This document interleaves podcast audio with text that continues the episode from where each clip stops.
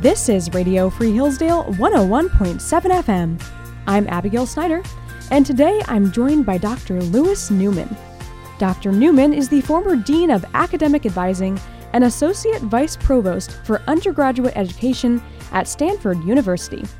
At Stanford, he had a number of responsibilities largely related to student advising and academic success, and he ultimately grew the advising program promoted a holistic approach to academic advising, and advocated for a liberal education. Based on Dr. Newman's experiences as a professor and advisor, he's written the forthcoming book, Thinking Critically in College The Essential Handbook for Student Success. And I'm excited for the opportunity to talk with him all about it. Dr. Newman, thank you for taking the time to join me here on the station. Thank you, Abigail, for having me.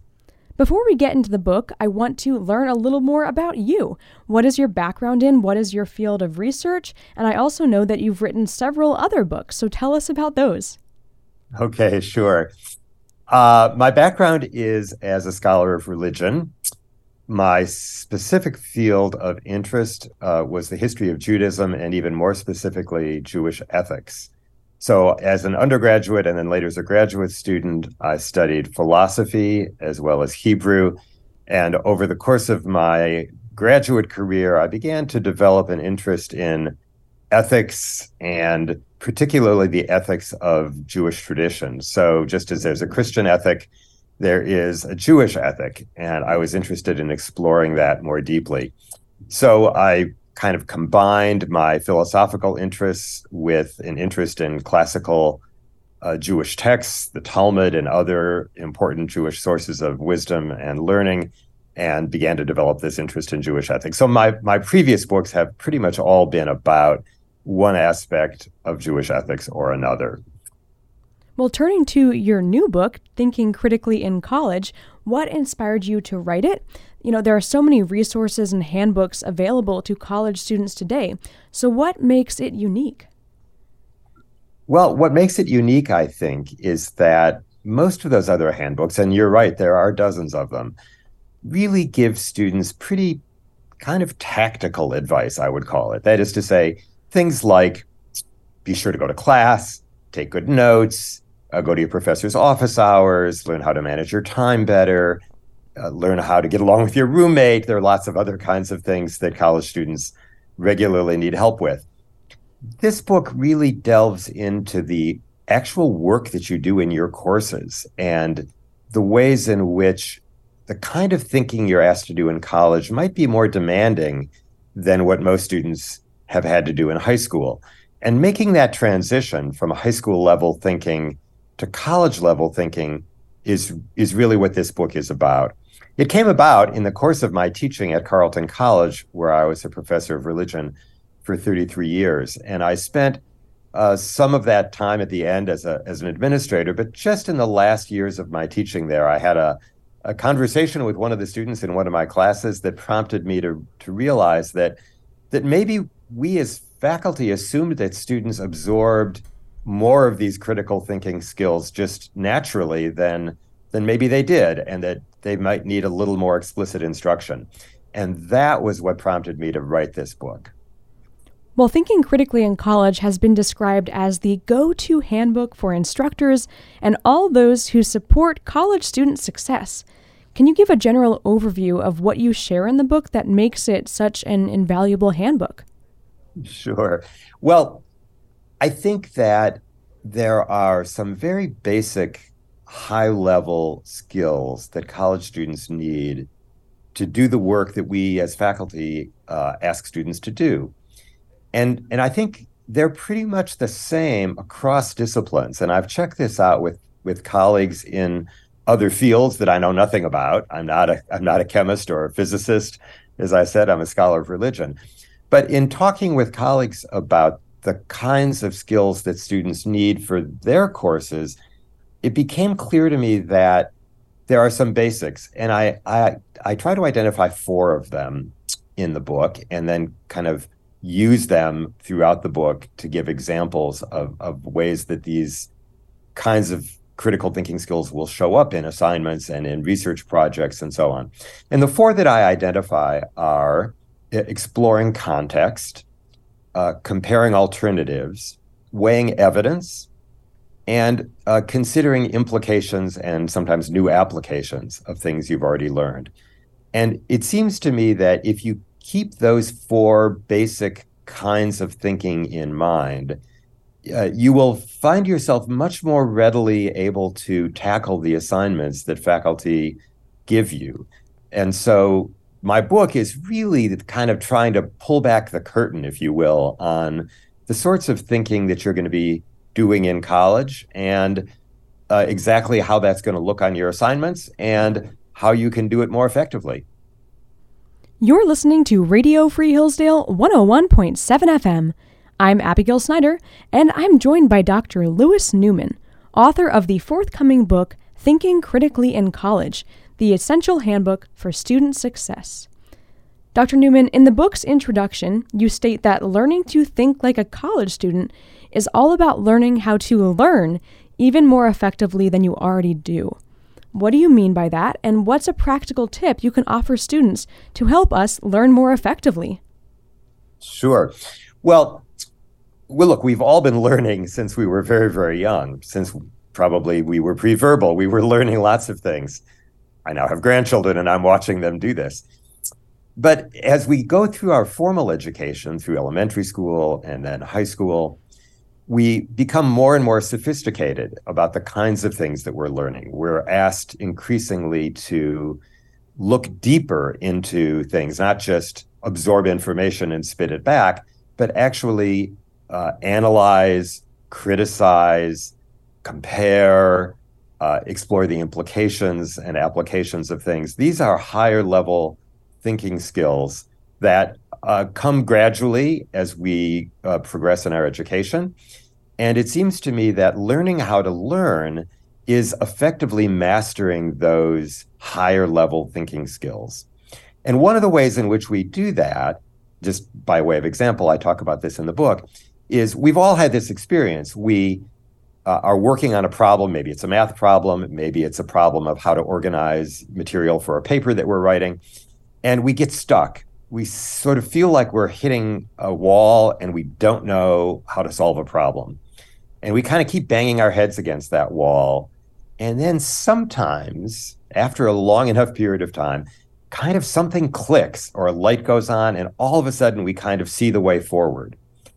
My sense from my own experience and from talking to students is that when that happens, we're so relieved that we finally solved the problem that we just kind of push through to the end. Whereas in fact, learning how to learn means stopping at that moment, paying attention to what just fell into place, and why was it not in in place 10 minutes or 10 hours earlier? What was it that clicked? Why did it fall into place? What could we see now that we couldn't see before? And when we ask ourselves that question, we're paying attention to what gets us stuck in our learning and how do we get ourselves unstuck. And if we pay attention to the ways in which we learn, that is exactly what I mean by learning how to learn more effectively and uh, and at a higher level. As I was reading the book, your chapter entitled What am I doing in this class anyway? really hit home for me. Here at Hillsdale College, a liberal arts college, students are required to take a wide variety of courses from sciences to humanities, from physics to logic to philosophy. And as an English major and biology minor hoping to go to law school or some form of graduate school, I can sometimes be frustrated by classes that I deem as useless in terms of my future career. But you push back on that a bit. Why do you argue an education where students are exposed to many disciplines is so valuable? Well, I think it's valuable, and I affirm the mission of any liberal arts college, which requires students to take courses in a variety of disciplines, precisely because those disciplines train us in different ways of thinking. That is, each discipline asks particular kinds of questions, uses particular kinds of evidence to help us address those questions, and uh, and there are always new opportunities when you're studying a new subject to see the world through a different set of eyes, to notice different things uh, about the way the world works, to ask different kinds of questions and explore them using different methods and tools. And the more agile we become in being able to do that, the better able we are in, in the rest of our lives, long after the courses are over, to notice those things, to draw on those skills, to see things from different perspectives, to have different intellectual tools in our toolbox, if you will, so that when we tackle problems in life or simply read things in the newspaper, we're in a better position to make sense of them, to look at them critically, and uh, and to basically learn uh, for the rest of our lives. That's why so much of liberal arts education is focused on lifelong learning, because the idea is that taking all those different courses gives us a set of very wide ranging skills that we'll use for the rest of our lives. You're listening to Radio Free Hillsdale 101.7 FM. I'm Abigail Snyder, and I'm joined by Dr. Louis Newman, author of the forthcoming book, Thinking Critically in College. Dr. Newman, you seem to place an emphasis on critical thinking in the book. Uh, the title hints at it, and you even have an entire part dedicated to critical thinking in practice. So, first, how do you define critical thinking? How can students improve their critical thinking in college? And then ultimately, how will that help them in their future careers? First of all, there's a whole field out there of people who study critical thinking. Uh, I've looked at some of those books. I can't claim to be an expert uh, in all of the things, all the research that's been done. People define critical thinking in a whole range of ways. For my purpose, rather than trying to define it uh, sort of abstractly, what I did was to sort of look at what we as faculty actually ask students to do. What are the kinds of critical thinking skills that we expect of students that we hope that they'll get better at over the course of their college educations and to just focus on those. So my my goal here is really very much college education focused. And I and I think those four skills that I mentioned earlier, again, exploring context, considering alternatives, weighing evidence, and observing applications and, and, and new implications of what we've learned. Those are the four basic things that I think constitute critical thinking in college how we get better at them is just practice. Uh, we just practice them. We become more self aware about them, how we're using those skills. At one point in the book, I invite students to imagine that every every quarter or every term, you're taking a kind of an invisible course. Add one more course to your course schedule called Learning How to Learn. And pay attention to what are your goals? How well are you progressing toward them? How are you learning how to learn better? and track yourself.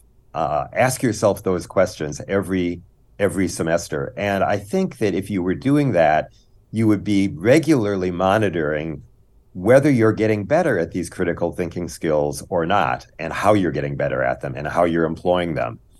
So that's how you get better. You simply practice and you pay attention to your own practice so that you can notice when you're doing something better and when you're applying something, for example, that you learned in one course to work that's been assigned in a different course. How it's going to be useful to you in the rest of your life, I think I touched on, but I'll just say a bit more, which is all of us throughout our lives, not only professionally, but just in our personal lives, are going to have decisions to make. Should I uh, take this medication or uh, I've got an optional uh, medical procedure. Should I consider doing it? Well, how am I going to make that decision? Of course, I'll rely on uh, medical experts and physicians who are caring for me, but I also might want to read about it. And I may read something online about uh, that particular medication or that particular uh, medical intervention. And I'll want to be able to analyze and criticize that, look at it, evaluate it, try to make sense of whether it applies to me or not. Asking any of those questions will be the, the same sorts of questions that college has trained you to ask to look for evidence, to compare of to compare one treatment against another, to look at the context in which a particular treatment was used and whether that applies to your case or not. All of those are skills that we're going to be using. The same would apply in a whole lot of other kinds of decisions that we would make in our lives. So I, I think that these skills that we learn in college are useful forever. And I, I suspect that the more we emphasize them in college and get students to really be self aware about how they use them, the better off they'll be when it comes to making those decisions in their own lives. In the conclusion of your book, you assert that there's a distinctive and long lasting benefit of college, and it may not be what we would immediately assume. That is, I believe you might disagree with the idea that the most substantial benefit one receives from college is an opportunity to land a high paying job or get into a prestigious graduate school. What is the true, long lasting benefit of college? Well, first, of all, I just want to say clearly that getting a high paying job uh, or going on to graduate school is a very worthwhile thing to do. I'm not in any way suggesting that those things are not valuable or not meaningful and won't contribute in many ways to your life success. What I will say, though, is that there's plenty of evidence that people who earn more money are not necessarily happier. They're not necessarily more satisfied with their lives. Going to graduate school might be a good thing to do. It might not be a good thing to do. It depends a lot on which program and what your ultimate goals are and so forth. So, while all of those are benefits of college, uh, unquestionably. The clear, clearest, most long lasting benefit of college is the kind of thinking that we learn to do and the ways in which it will serve us, the very things I've just been talking about. And I think that if students approached college realizing that the information you learn might well become outdated within a matter of years, even, but the kinds of thinking that you learn how to do are never going to be outdated. You're going to always have to look at context, think about alternatives, weigh evidence, and consider implications. If you remember those things and remember how to do them well, they, they will serve you in just about anything you do for the rest of your life, whether that's professionally or personally. That is why I focus on that as the really enduring value of a college education. You're listening to Radio Free Hillsdale 101.7 FM. I'm Abigail Snyder, and I'm joined by Dr. Louis Newman, author of the forthcoming book, Thinking Critically in College. Dr. Newman, how can students best utilize your book? You share advice from your years of experience in its pages, and I also know that there are some workbook exercises. But how do you suggest students use it as a resource to help them learn to do what the title says think critically in college and find success? Well, I think reading the book and doing those exercises is certainly one way that you could use the book. My hope is that the book might be adopted in courses. Of course, that's a decision that faculty make. But if they did, and if students used it in the context of a course, I think it would be especially powerful because then you would be doing it along with other students, not just sitting alone reading it by yourself, but actually engaging with the material in a course where you're guided by a faculty member, but also sharing what you're learning and the challenges you're facing with your fellow students. And of course, that's the way most learning happens in college. And my hope is that the book would be useful in a course, particularly maybe for first year students, though conceivably it could be used at any point in a college career. Well, we don't want to spoil the book, but after reading Thinking Critically on College, what's one thing a reader can expect to take away that they didn't previously know or understand? Well, there are a number of them, I think, but the one I might focus on is the one that I alluded to earlier, that is, I think we all learn, and we've all been doing it for so long that we don't really pay a lot of attention to our own learning process. Uh, people in the field call this metacognition, thinking about how, how we think. And I think one of the goals of the book is to get students to be more self aware about how they think, how they learn, and how they can learn even more effectively. And so the one takeaway, if there's a single one in the book that I would emphasize, it's that students are all learning all the time.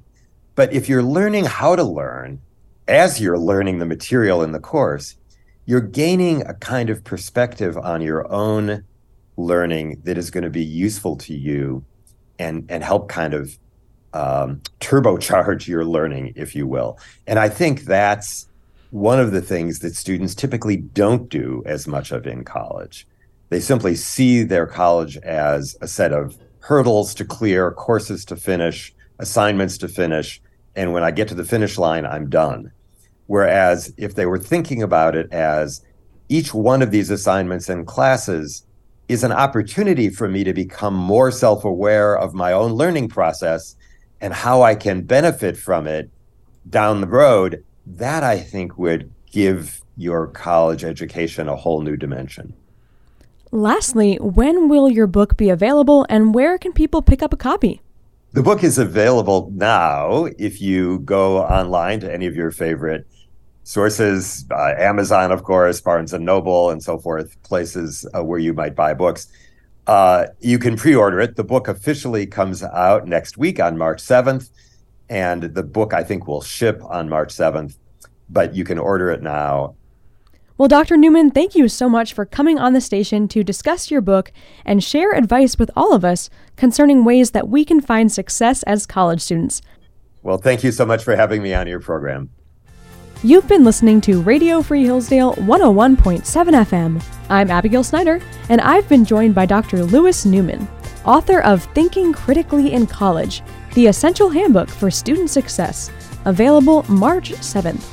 I hope you've enjoyed this chance to hear from Dr. Newman and that you'll tune in again for more special content.